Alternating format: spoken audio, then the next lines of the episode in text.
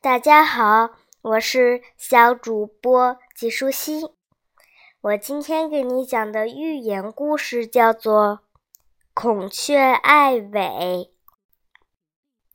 孔雀算得上是森林里最漂亮的鸟了，它那高高耸立的冠子显得大气而华贵，身上披的五彩羽毛五光十色。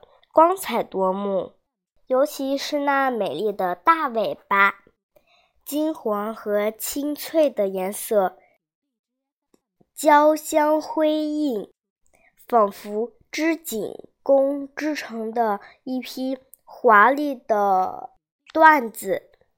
它开屏的时候更是艳丽非凡，几乎所有的鸟类都被它的美丽所吸引。大家都很羡慕它，画家们也喜欢画它。可是，即便是技艺非凡的画家，也无法用笔勾勒出它多彩而真实的美丽。但是，孔雀生性嫉妒，自己已经十分漂亮了。可是，当他看见穿着华美衣服的小孩子，也会追逐过去咬他们，仿佛除了他自己，别人就不应该美丽似的。漂亮之人正是更是爱美，这话一点都不假。孔雀那条织锦似的大尾巴，一直就是它。引以为豪的资本，平日里可爱护它了。在山林里玩累了，要休息的时候，总是先把尾巴妥善的收好，然后再安身。伙伴们一起去松丛林里捉迷藏，喊它也一起去，孔雀都不去。他说：“杂草会弄乱它的尾巴的。”他每天都把尾巴擦得干干净净，打扮得光彩照人，浑身上下尾巴是他最关心、最照顾的了。有一天，小伙伴们又去捉迷藏了。孔雀懒洋洋地躺在林中空旷的地方睡觉。突然变天了。乌云密布，不一会儿就下起大雨来了。伙伴们都急急忙忙的奔往家里走，可是孔雀还待在那里一动也不动。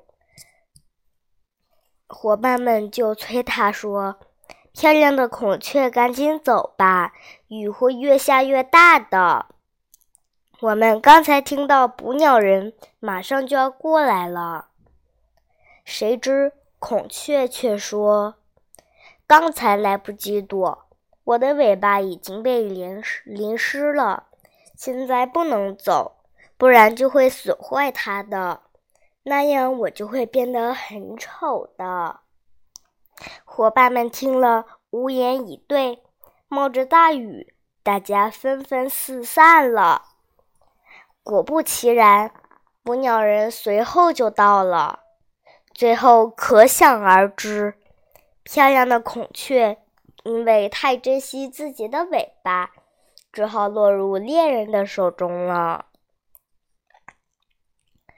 故事里的孔雀为了自己漂亮的尾巴，竟然忘了自身的安危，最后被猎人捉去了。